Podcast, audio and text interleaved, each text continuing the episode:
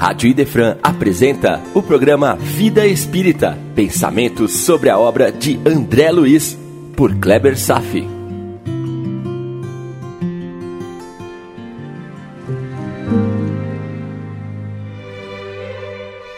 Nosso Lar, capítulo 31, Vampiro, parte 3 e damos seguimento aos estudos sobre a legislação divina quanto às consequências de nossas ações. Temos dentro do capítulo a história do espírito vampiro que sofre, pede asilo e que manifesta em seu perispírito as chagas de seus crimes. E como ela, todos carregamos uma ou outra imperfeição, doença, sofrimento, que plantamos por nossa conta pela não observância das leis de Deus. Continuaremos com céu e inferno, a descrição do Código Penal da Vida Futura, a partir do item 10. Décimo. O espírito sofre com as consequências das suas imperfeições no mundo material ou no espiritual.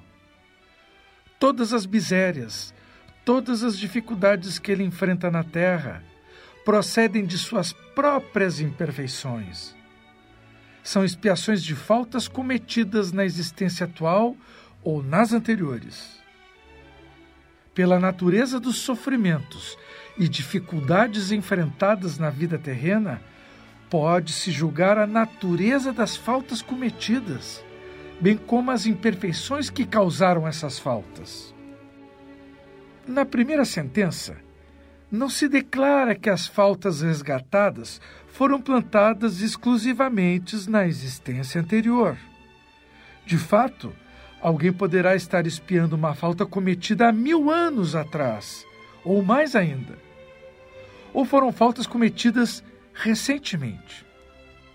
O que acontece é que o espírito necessita de certo tempo para amadurecer e preparar-se melhor para o resgate. De outro modo, um resgate se mostraria improdutivo para o seu crescimento, porque ainda não estaria intimamente preparado para vencer os seus obstáculos. Por esta razão, é que ainda temos que resgatar débitos muito antigos e que só vai acontecer quando tivermos condições emocionais e estruturais já desenvolvidos para superá-los. Mais adiante, no próximo encontro, eu vou repetir essa mesma formulação. Um tempo atrás, lemos um texto de Humberto de Campos sobre Judas. Se você lembrar, sua traição e suicídio levou mais de 1.500 anos para ser purificado. Ele renasceu várias vezes para ser sacrificado, vilipendiado, traído, torturado, até que se extinguisse seu erro definitivamente de sua consciência. Sabe-se lá, em relação a nós, quantos erros terríveis que não suportaríamos encarar nos dias de hoje e que, graças à amnésia que a matéria nos impõe, não precisamos nos perturbar e seguir em frente nas lutas diárias.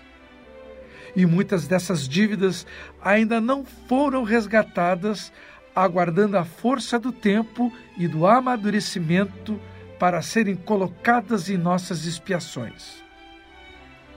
Todas as nossas vidas estão interligadas, solidárias, mas graças a Deus, distantes de nossa consciência imediata no entanto, sabemos que temos muito e muito para resgatar, muito mais do que supomos.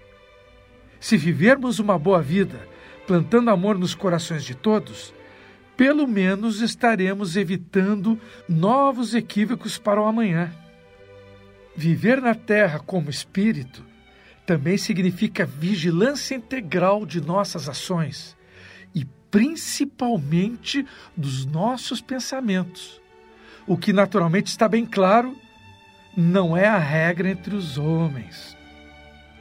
Pela observação da vida que nos cerca, que é a extensão da realidade espiritual para a grande maioria dos homens, poderemos compreender a natureza das faltas cometidas por nós em outras épocas, bem como o nosso estágio evolutivo atual. Repetindo, pela observação da vida que nos cerca. É um exercício de observação que nos faculta muito aprimoramento. Conhecer a si mesmo pela observação da vida que se materializou ao nosso redor é mais uma forma de exercitarmos uma coerente autocrítica. Décimo primeiro. A expiação varia segundo a natureza e a gravidade da falta. Assim, a mesma falta pode determinar expiações diferentes, porque a expiação vai depender da circunstância em que a falta foi cometida. Essa circunstância pode atenuar ou agravar a expiação para o espírito. Muito interessante. No próprio Livro dos Espíritos está descrita a tese de que um soldado acumula muito menos responsabilidade pela morte de outro soldado em batalha do que um assassino comum tem em relação à sua vítima. Há pesos e medidas na qualificação de nossas ações. As circunstâncias, bem como o nível de consciência já despertados, são moduladores das penalidades. A mais será cobrado para quem a mais será dado. Deus é quem controla tudo.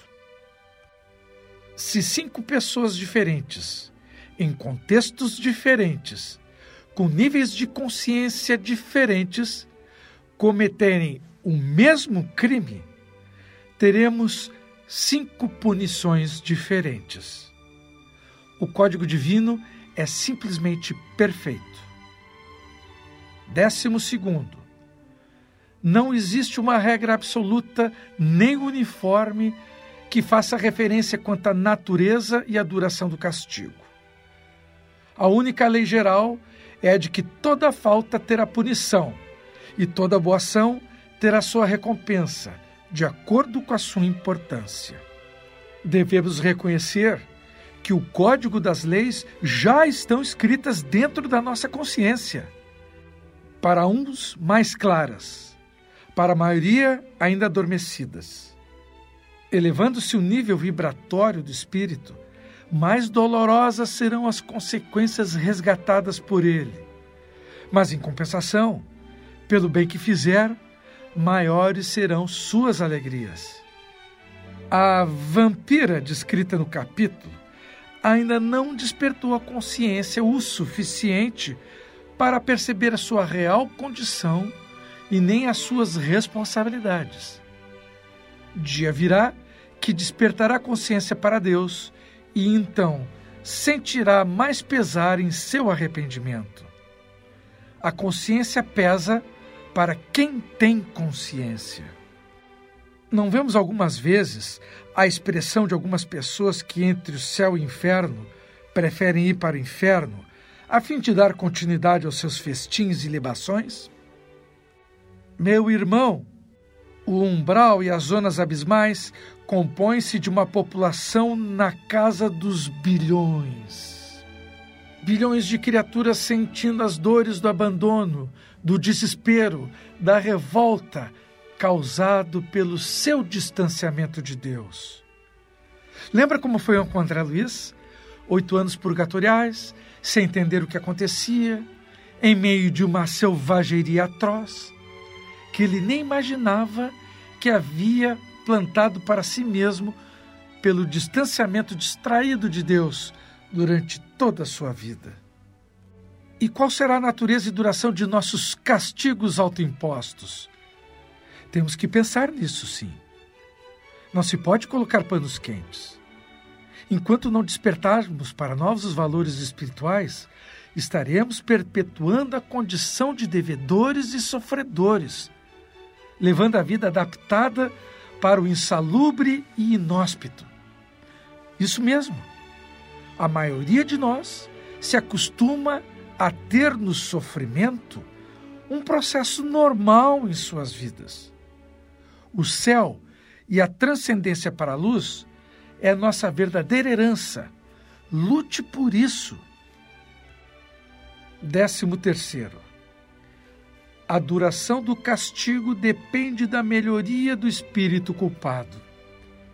Nenhuma condenação por tempo determinado lhe é prescrita.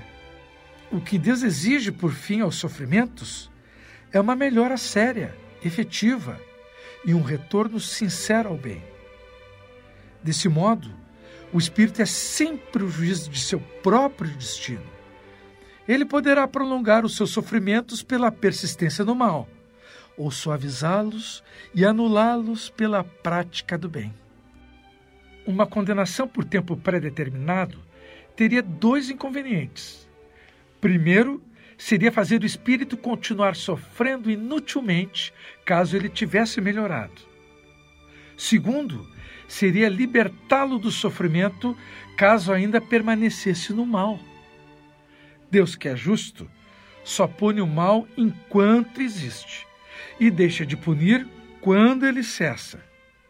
Explicando melhor, sendo o mal moral a própria causa de sofrimento, ele vai existir enquanto o mal durar e vai diminuir de intensidade à medida que esse mal for desaparecendo.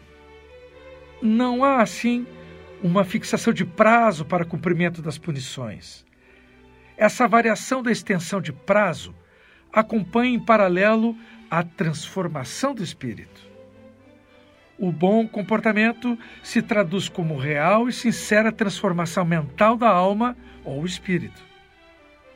Não ocorre a burla das regras, pois o Criador conhece cada vírgula que se passa na mente das criaturas. Deus não se engana. Nós é que podemos nos enganar achando que estamos enganando a Ele. Que ironia! E essa verdade nos consola na medida que nos transformamos em discípulos autênticos, honestos, pois saberemos que todos os esforços sinceros para a transformação moral vai reverter em atenuações de sofrimentos. É quase uma troca preferir o árduo esforço para se desenvolver do que o árduo esforço para suportar a dor e o sofrimento. Questão interessante, não acha? Décimo quarto. A duração do castigo, dependendo da melhoria do espírito, o culpado que jamais melhorasse sofreria para sempre, e para ele sentiria a pena como eterna. O teimoso sofre. O item 15 é decorrência. Então vejamos. Décimo quinto. Uma condição que sempre acompanha os espíritos inferiores é a de não conseguirem ver o fim da situação em que se encontram.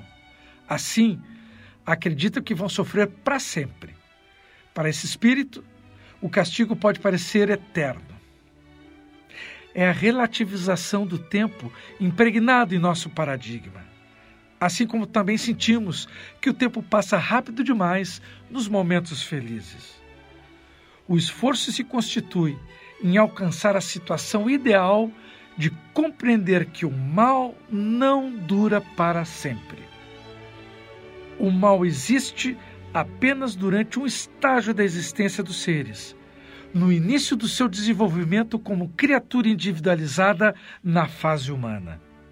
Depois dessa fase, não existirá aquilo que chamamos o mal.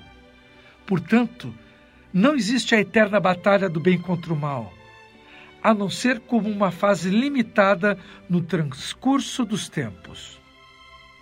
O mal se manifesta apenas onde o bem não existe. O bem é eterno e, a partir de um determinado momento, sua expressão será permanente e o mal, portanto, deixará de existir. Décimo sexto.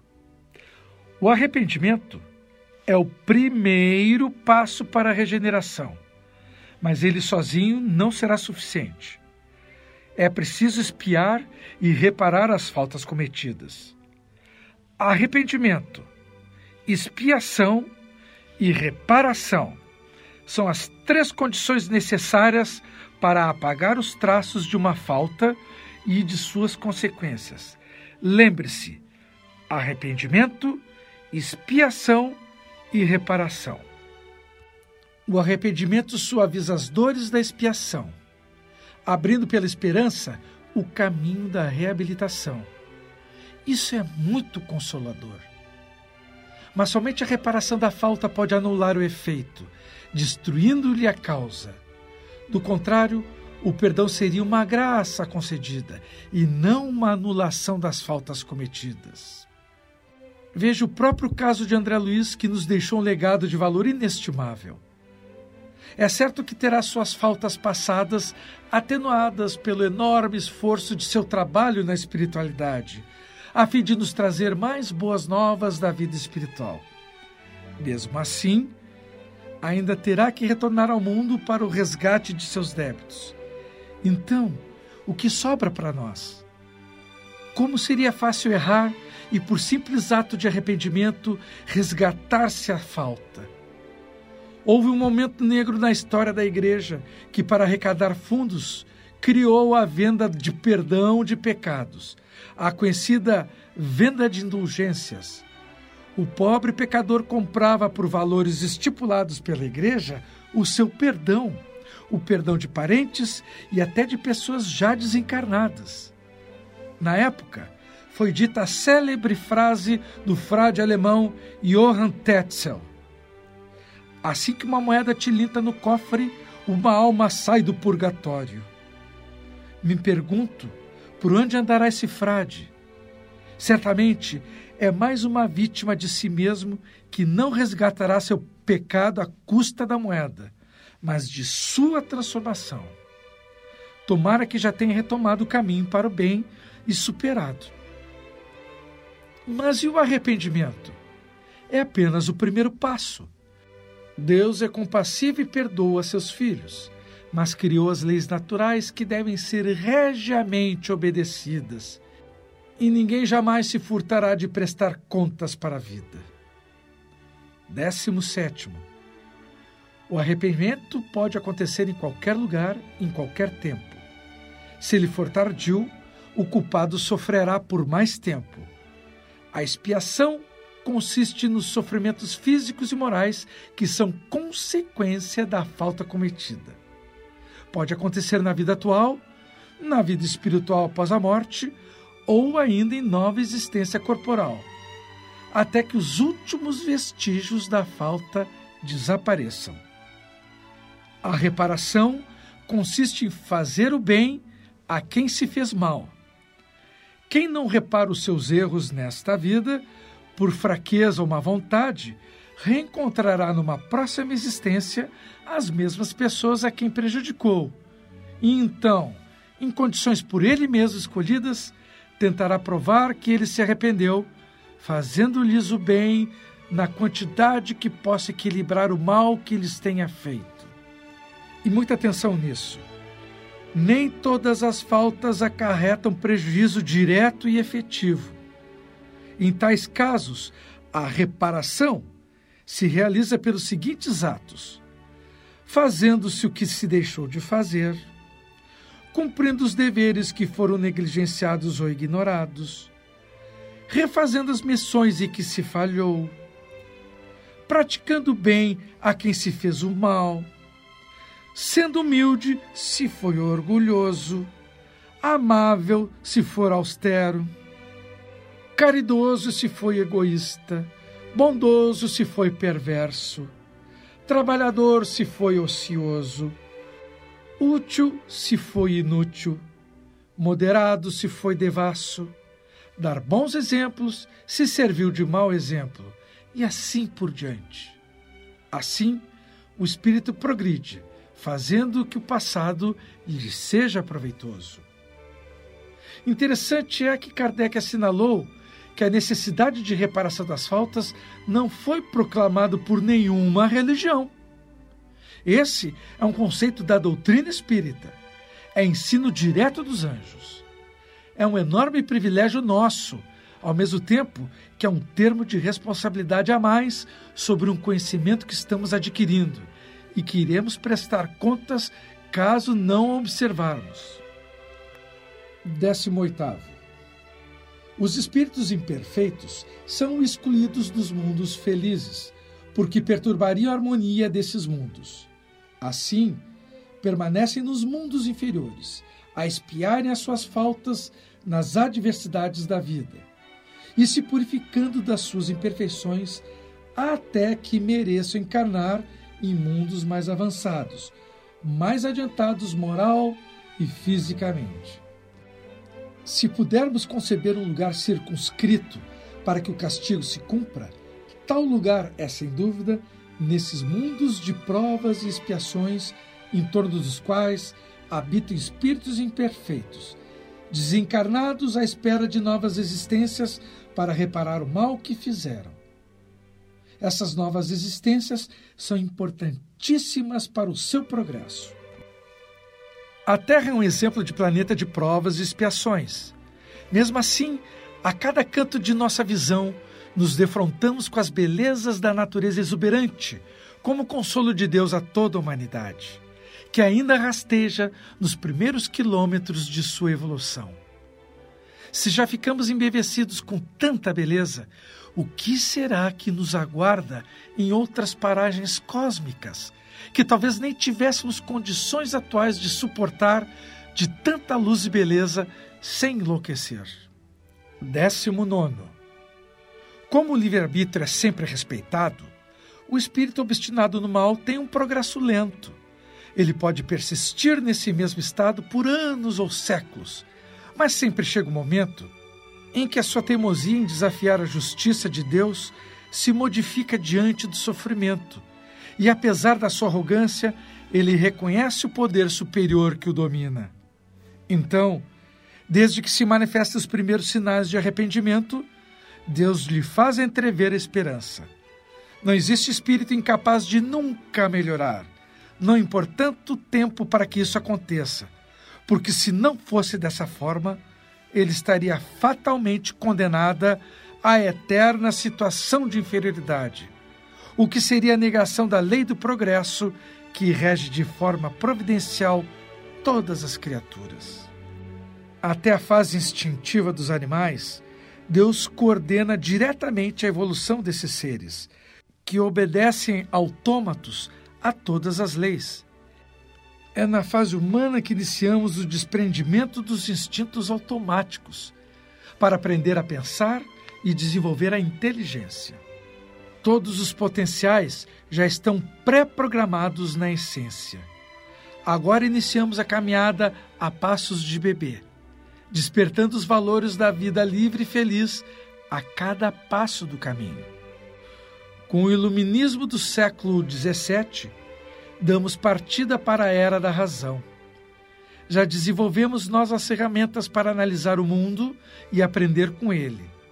Já temos condições de compreender Deus não mais com o pensamento mágico medieval, mas com os argumentos da razão na forma de ciência.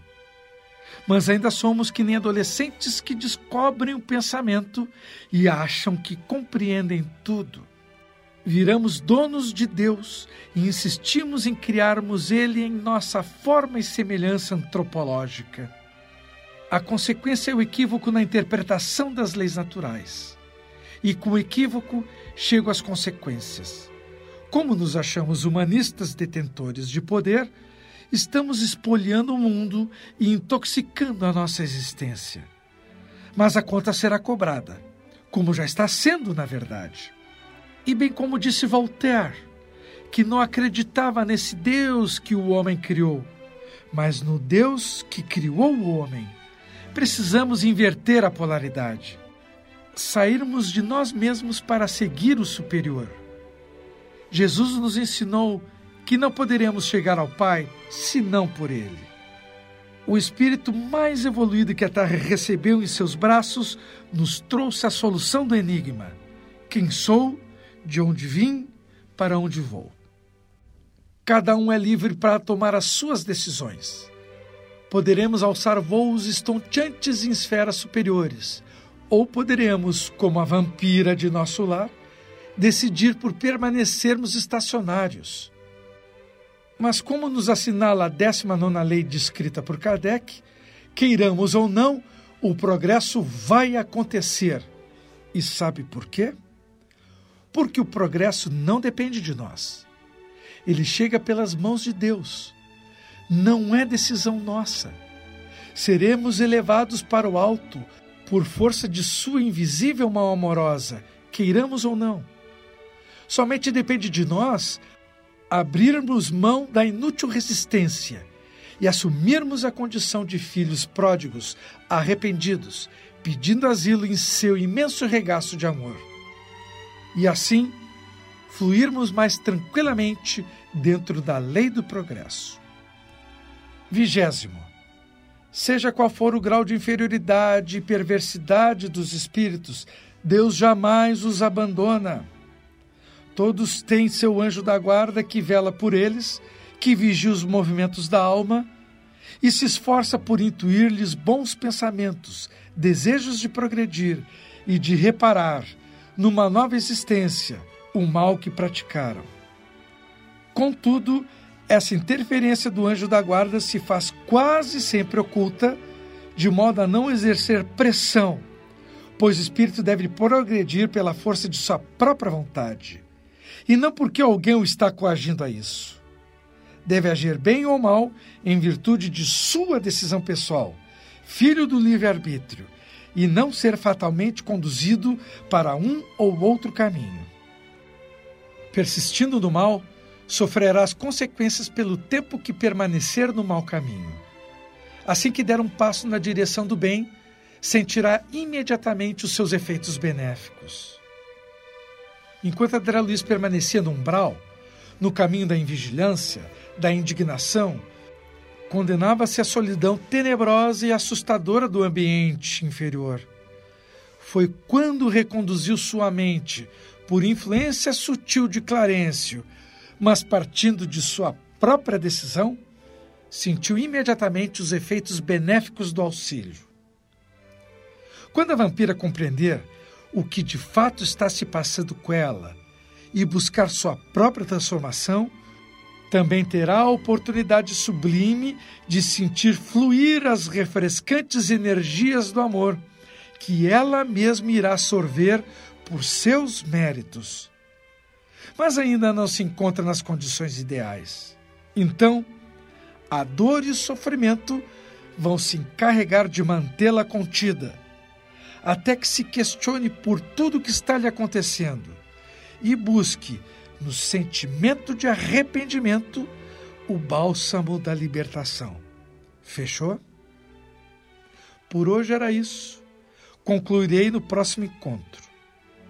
Desejo paz a todos e até breve.